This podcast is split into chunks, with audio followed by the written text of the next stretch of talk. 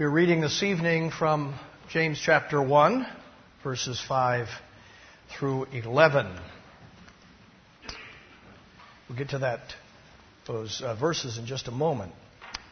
One thing any interested, attentive reader of commentaries on the letter of James immediately notices is the widespread frustration of scholars who have looked long and hard to find some principle of organization in the letter.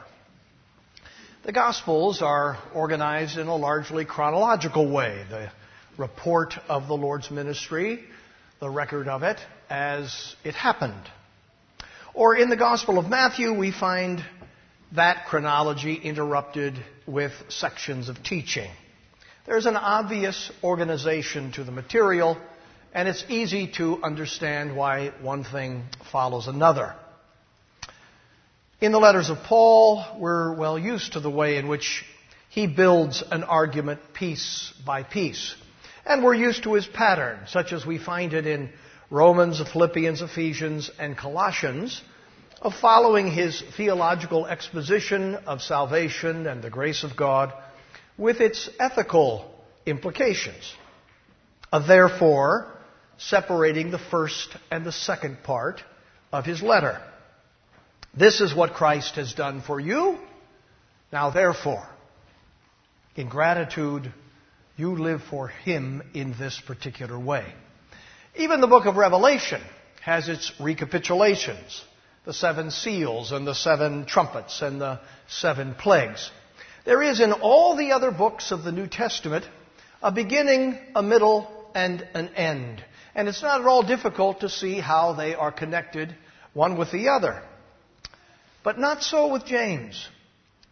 But as we said, this is the New Testament's book of wisdom, and we're used to the same problem in the Old Testament's principal book of wisdom, the book of Proverbs.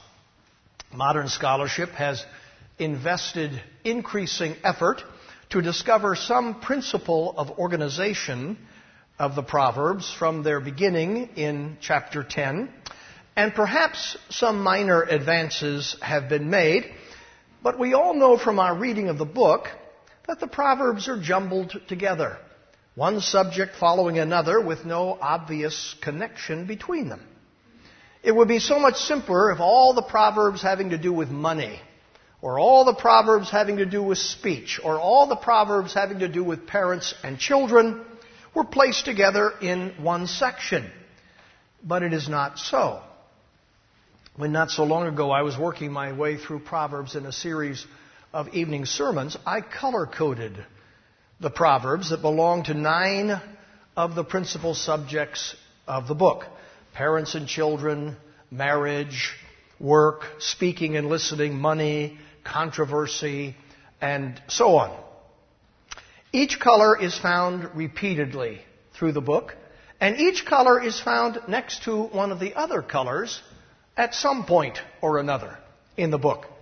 Speech is next to money in one case, next to parents and children in another, next to work in still another. The Proverbs simply don't seem to have been organized. They're simply listed in what, I suppose, was the order in which they were found in the document from which they were taken up into the biblical book.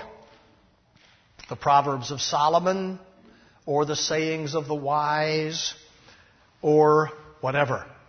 And why do the words of Lemuel and the account of the virtuous, virtuous woman come last? Is there some significance to their placement? Perhaps someday some brilliant Old Testament scholar will discover a principle of organization in the book of Proverbs that nobody has detected before, but I'm not holding my breath. Well, precisely the same question confronts the reader of James. Why does verse 5 follow verse 4? And why does verse 9 follow verse 8? No one seems to know. And you have only to read through the first chapter yourself to feel the force of the question. I've read up on this question, and I certainly don't know the answer. Most commentators don't put things as tartly as Martin Luther did, who characterized James as thrown together quite chaotically, but that's their conclusion as well. A former professor of mine and of some of you, Henry Krabbendam of Covenant College, in a major two volume work on James, proposed to do better. And no doubt he says some helpful things about the overarching theme of James and how the various parts of the letter contribute to that theme. But for all of his work, he hasn't persuaded me that he's located an internal logic or structure to the organization of the material. We're still wondering why James wrote verses 5 through 8 after verses 2 through 4 and not after 9 through 11 and so on. So, like it or not, we're compelled to take James as we take Proverbs in small sections dealing with the individual subject under, under consideration and making little or no effort to relate, to relate that subject to what has come before or to what comes after. Not ideal, but there it is. As one fine commentator on James says of chapter 1, only by reading into the text considerably more than James says can a single topic be imposed on the section as a whole.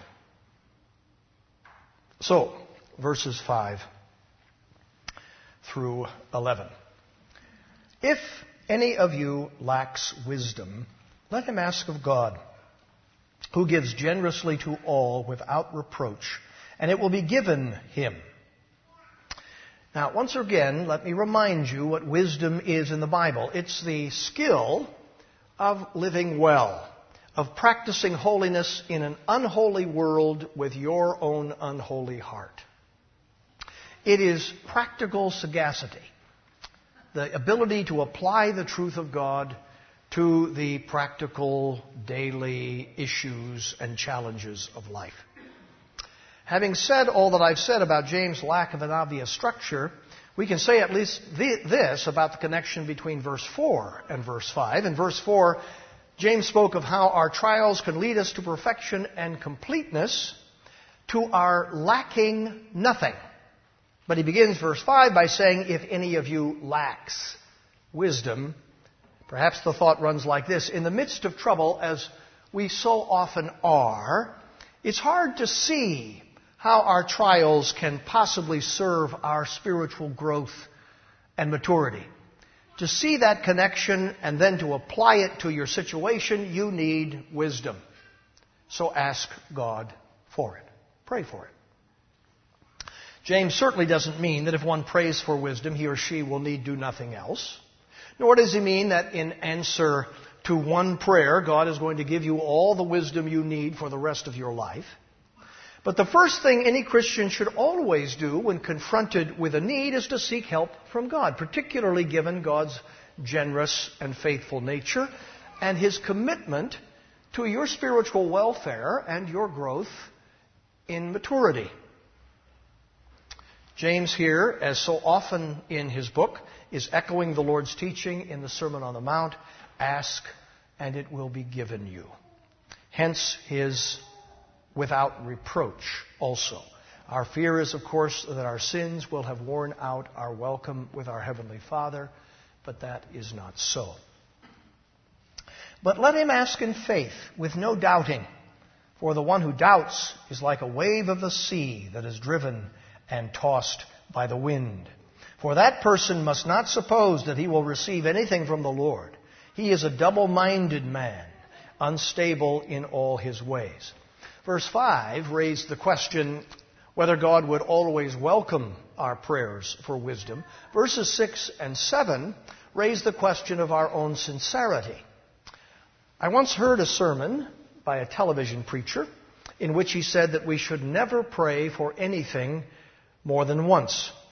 Because, he said, if we pray for it a second time, that indicates we didn't really believe that God would hear us the first time. And so we cancel out that first prayer with our second. I hope you know that is absurd. The Bible encourages us to pray continually, even relentlessly, for the same thing. That's not what James means by saying that we have to have faith when we pray. He's not saying that the prayers we pray when our faith may be weak or when we are struggling to believe that God is really hearing us and is going to answer us, that those prayers are null and void. His concern is of an entirely different sort, but it is put in that dramatic and absolute way so characteristic of the Hebrew Bible. And remember, James was a Jew, and he wrote according to the thought world of the Old Testament. He's not saying that we must always have faith devoid of even the shadow of doubt. He's saying rather that our lives must betray a true commitment to the Lord. The question he's asking of us is are we really committed to the way of wisdom? Do we really want that way of life? And so when we ask God for it, are we genuine in our desire that God should hear and answer our prayer? Or are we simply wanting God's help while we keep our foot firmly planted in the world and in its pleasures? Double minded describes a person who's committed, whose commitment is half hearted, who's not really determined to live for the Lord.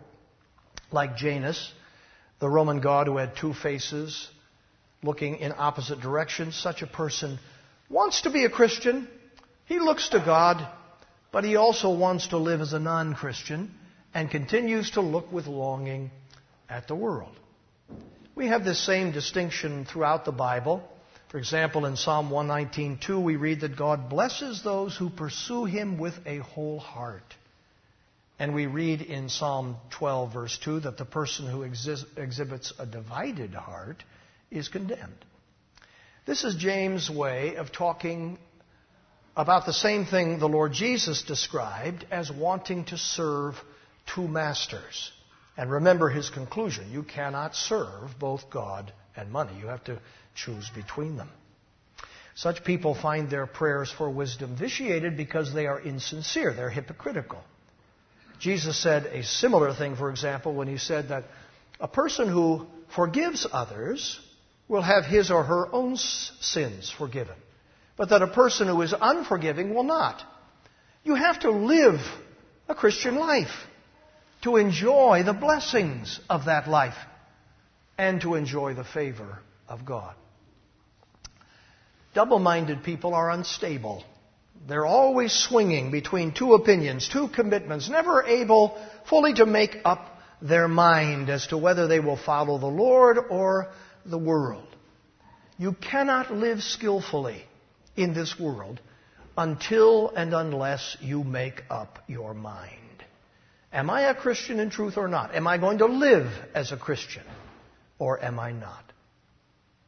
Is my commitment to Christ or is it to something else? Let the lowly brother boast in his exaltation and the rich in his humiliation. Because like a flower of the grass he will pass away. For the sun rises with its scorching heat and withers the grass. Its flower falls and its beauty perishes. So also will the rich man fade away in the midst of his pursuits. Verse 11 reminds us, of course, um, as do many statements in the Bible that use the transitory existence of vegetation as a simile or a metaphor for the brevity of human life. Perhaps most famously in Psalm 103, verses 15 and 16. As for man, his days are like grass, he flourishes like the flower of the field. The wind blows over it, and it is gone. Its place remembers it no more. We said last time that half of biblical wisdom is perspective, an outlook on life, an understanding of the way of life in this world. That's what we find here. Riches are one thing to someone who knows that they are not the measure of his life, that he will very soon have to leave them behind. There's something entirely different for someone who imagines that his or her happiness, the meaning and significance of his or her life, depends on these things. In a similar way, The poor man who realizes that he is a prince in the kingdom of God and very soon is going to enjoy pleasures and wealth beyond what any human being has ever enjoyed in this world thinks very differently about his poverty. It's inevitable that he should, is it not? But of course, such a perspective has to be retained. It has to be a living power in the mind and heart. Living under the prospect of eternity is half of biblical wisdom. So far, the Word of God. We've said already that however James organized his material, the book as a whole is a book of wisdom. And these two paragraphs are of what the Bible means by wisdom. The other day, someone put on my desk a copy of an article taken from a church news and opinion website, the Aquila Report, a site run by some PCA men.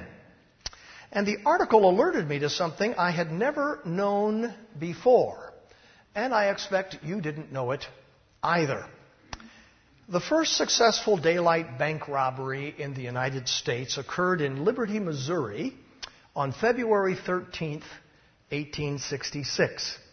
One young man, a passerby, was killed, and the bank robbers got away and were never caught or punished. However, it was an open secret in the area that the perpetrators were the members of Jesse James' gang. Here is where the story gets interesting.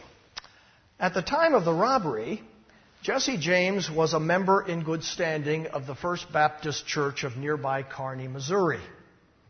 The church minutes record that deliberations to impose ecclesiastical discipline on Jesse were complicated by the fear that he might burn down the church in, re- in retaliation. Everyone in the community uh, so it says in the report, knew Jesse was staying at his mother's farm. She was herself a Sunday school teacher. So two deacons, the Baptist equivalent of elders, were deputed to confront Jesse according to the Lord's instructions in Matthew 18.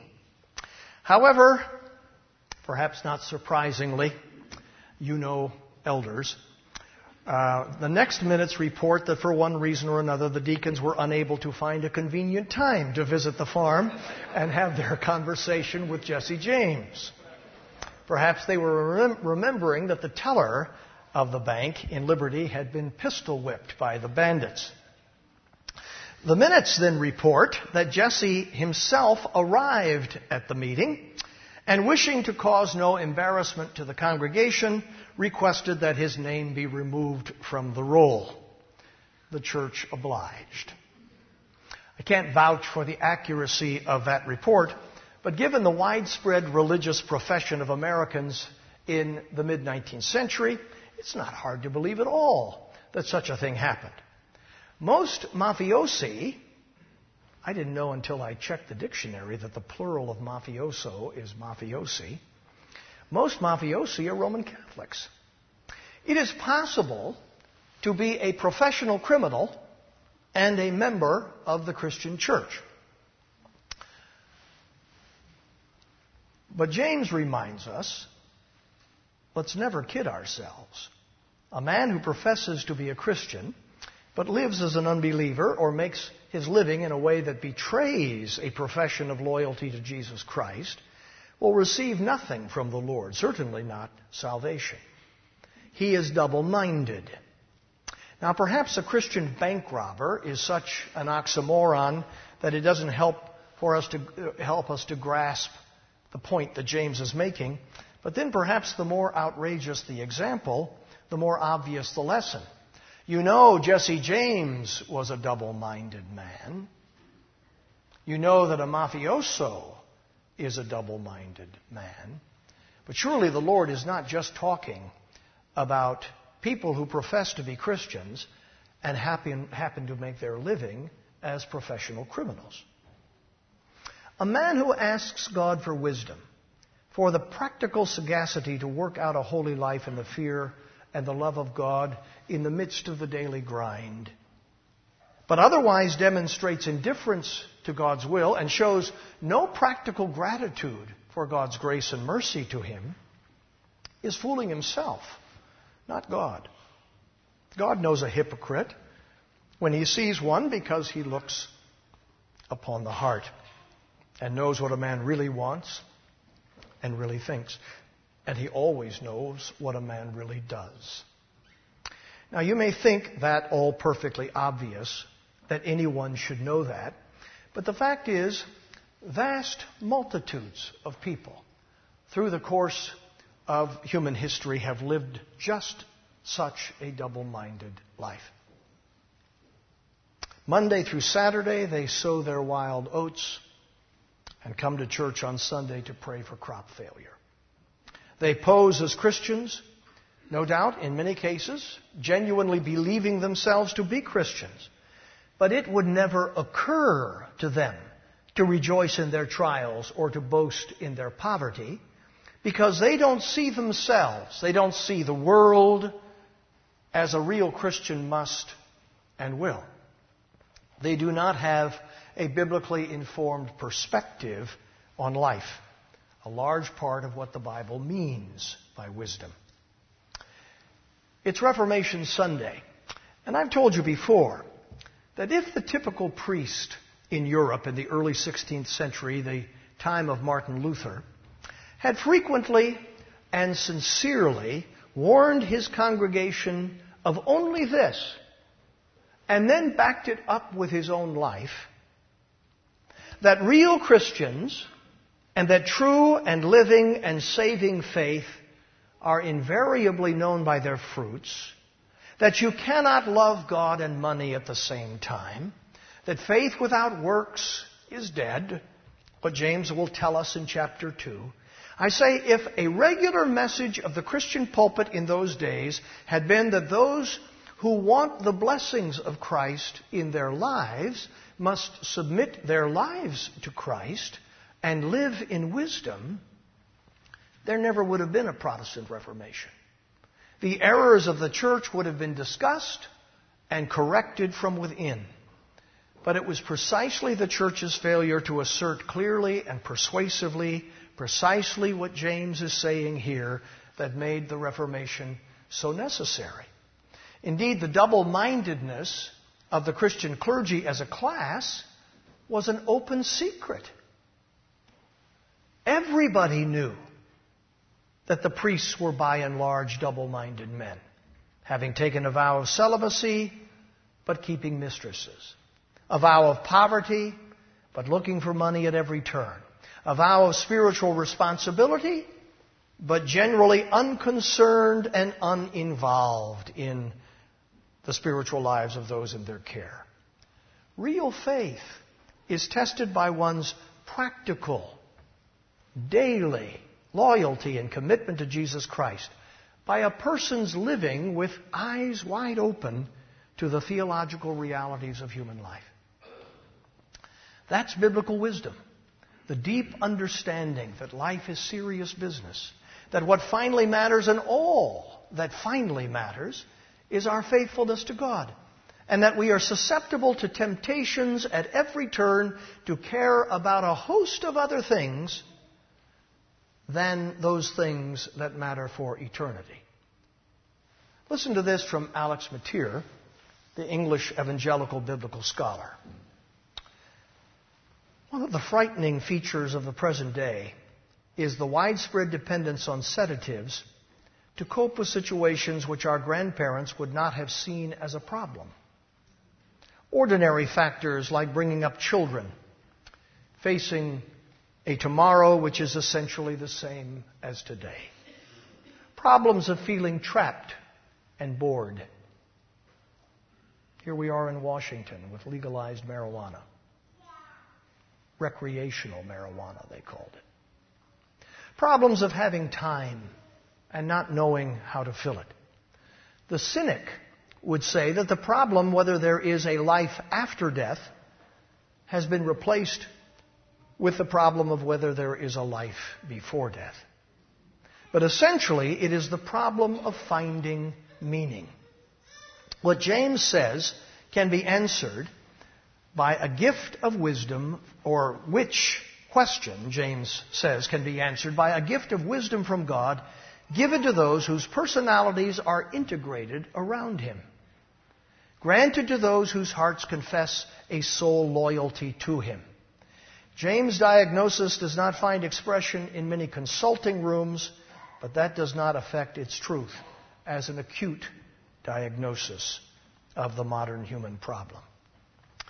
Think of these three pieces of wisdom that James gives us here. In God's world, we need God's help to handle the trials and the demands of life.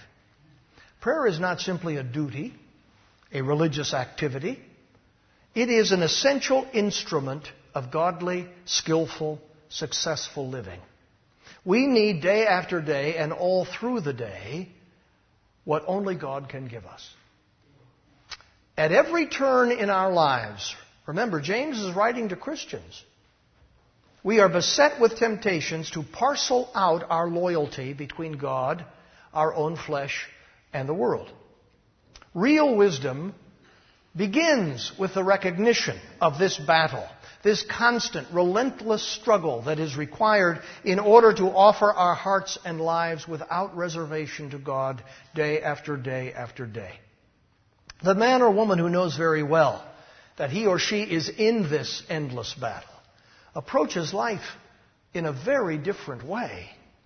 More seriously, more intentionally, more consciously dependent on the grace of God, more sympathetically in his relationships with others, more phlegmatically, less high, less low, honestly recognizing, constantly realizing that this and nothing else, this struggle to be loyal to God, is the Christian's calling and his destiny.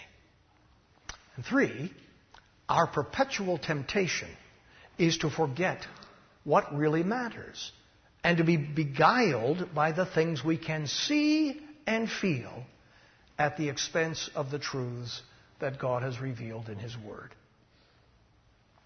Now ask yourself if this is not precisely the wisdom you need every day. Aren't those insights, that practical sagacity, what you require, out of which a faithful, fruitful Christian life could be lived day by day? Is not our problem, in some way, always and only this double mindedness?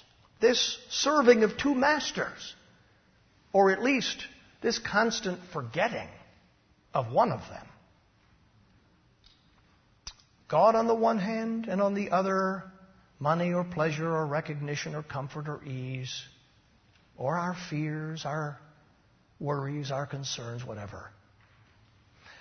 Now, as I said, James is writing to Christians. In the tradition of biblical wisdom literature, the contrast that he draws is absolute as if there were only the faithful and the double minded. James certainly knows that there is double mindedness in every Christian heart. His exhortations throughout the book are going to feature admonitions to Christians to stop behaving and living like non Christians. For example, in chapter 3, he's going to admit that we all stumble in many ways. That's in the second verse. Before going on to describe our typical sins of the tongue. And he concludes that depressing description by saying in verse 10, From the same mouth come blessing and cursing. My brothers, these things ought not to be so. James knows that Christians often have weak faith, that he or she often struggles with double mindedness, even if in a typical biblical fashion he draws the comparison absolutely in verse 6 of chapter 1. It's wisdom, again, to apply that absolute contrast to the mixture of faith and worldliness that ever, every Christian finds within himself or herself. Wisdom knows the difference between the genuine and the perfect, between true love and perfect love, between loyalty and perfect loyalty. True enough, in some cases, only time proves whether the, the love or the loyalty were genuine, but No one doubts that the Apostle Paul was a loyal servant of Jesus Christ, even though he confessed to many failures of loyalty. So it's possible to say that we genuinely believe in Jesus, we trust him to be true to the promises that he has made to those who pray to him, even as we struggle against double mindedness in ourselves. Isn't this the way the Bible always speaks about the Christian? He, it can call him or call her blameless or righteous. At the very same time, it is acknowledging his or her many sins and failures. So when we come to the first example that James gives us in verses 9 through 11, we recognize, of course, that we struggle to maintain this eternal perspective.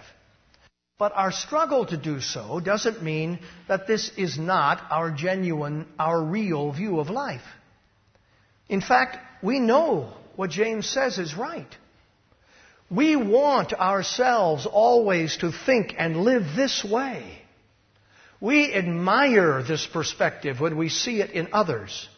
We pray for it to be our own. And some of the time, we really do practice this wisdom in our lives, and when we don't, we regret the failure. It is our view of things, even if we struggle always to think and act in consistency with it. We know that poverty, soon to be followed by unimagined wealth and pleasure, is poverty in name only. Just as we know that earthly wealth is not only temporary, but in many cases a positive hindrance. Dr. Krabbendam recollects saying in a lecture on this very passage that both poverty and riches, of whatever sort they may be, are equally trials. He was relating verses 9 through 11 to verses 2 and 3. A young man in the audience, the kind of young man you often find in college lectures, raised his hand to ask the question Are wealth and poverty equally trials? Yes, equally, Professor Krabbendam replied. In that case, said the young man, I'd prefer to be rich. But Dr. K was quick on his feet and reminded him that while it is said that it is more difficult for a rich man to enter the kingdom of God than for a camel to go through the eye of a needle. That is never said of a poor man. And a man who values eternity more than time, as any wise person will, will not think that distinction unimportant. If poverty has slain its thousands, prosperity has slain its ten thousands. On April 21st, 2012, Pastor DeMass and I used some tickets that belonged to Jim and Paige Price to go to the Mariners game against the Chicago White Sox. The Prices were in Florida for the funeral of Jim's father. It was a brilliant, lovely, warm, sunny Saturday afternoon, a perfect day for a baseball game, and we had great seats, only 10 rows from the field directly opposite first base. Unbeknownst to us, it was to prove a memorable day. Philip Humber, pitching for the Chicago White Sox, threw the 21st perfect game in baseball history. 27 Mariners up, 27 down. There are baseball fans who have gone to thousands of baseball games and have never seen a perfect game. Rick and I have gone to only a few and yet we saw one of the rarest events in Major League Baseball.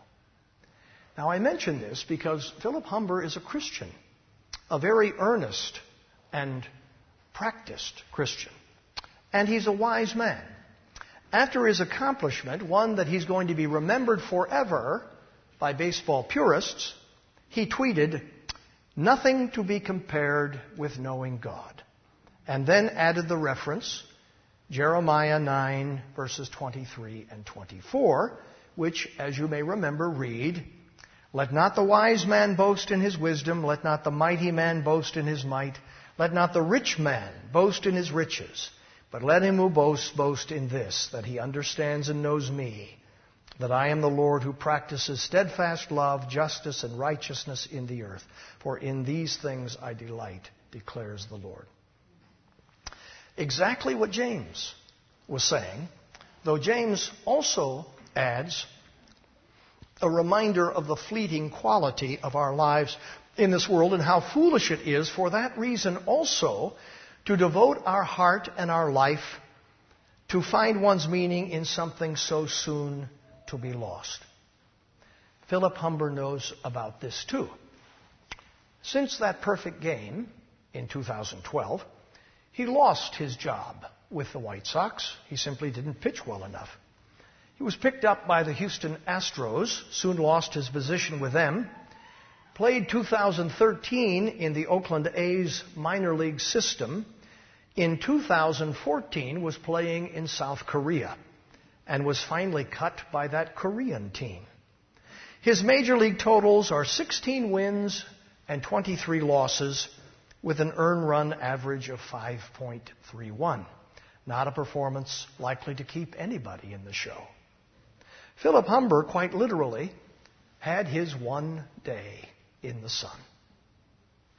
He didn't have to wait until his death to lose what he had. He's still a comparatively young man, and he's already lost it. So far as fame and fortune and boatloads of money are concerned, his grass has already withered, his flower has already fallen, and his beauty has already perished. As a rich man, at least as the world measures wealth, he's already faded away in the midst of his pursuits. But I suspect that Philip Humber is someone who understands very well that what he has lost is a bagatelle compared to what is his in Christ. When he was rich, after pitching that perfect game, he boasted in his humiliation. He was a sinner saved by grace. And now that he's poor, or at least relatively so, he can very happily boast in his exaltation. It isn't hard to see, is it? How differently we must think about our lives, how different our priorities must be, what different decisions we will invariably make how differently we will spend our time and our money if we treasure a godly life and the wisdom it takes actually to live one. If we're constantly in conversation with the Lord about wanting to live such a life and asking Him to give us the wisdom by which we could, and if we're always keeping our mind's eye on the world to come, racing toward us as it is with breakneck speed, I don't know why James put verses 5 through 11 where he did, but I know this. If you and, and I embrace this wisdom, if we work these convictions into our hearts and our lives, if we evaluate our living by these principles, if we aspire to throw off all double mindedness and live at all times by faith in God, and if we evaluate everything with reference to our salvation and the prospect of eternal life, we're not only going to live a very different life, we're going to live a much better life. Indeed, we're going to live the very life any genuine Christian desperately wants to live and is going to so much want to have lived when his life is done. James is not loading us down with duties. He's reminding us of, what, of how things actually are in this world and what it takes to live the life Christians want to live. How good of God to give us this help, to give us this encouragement, and to give us this kick in the pants. Amen.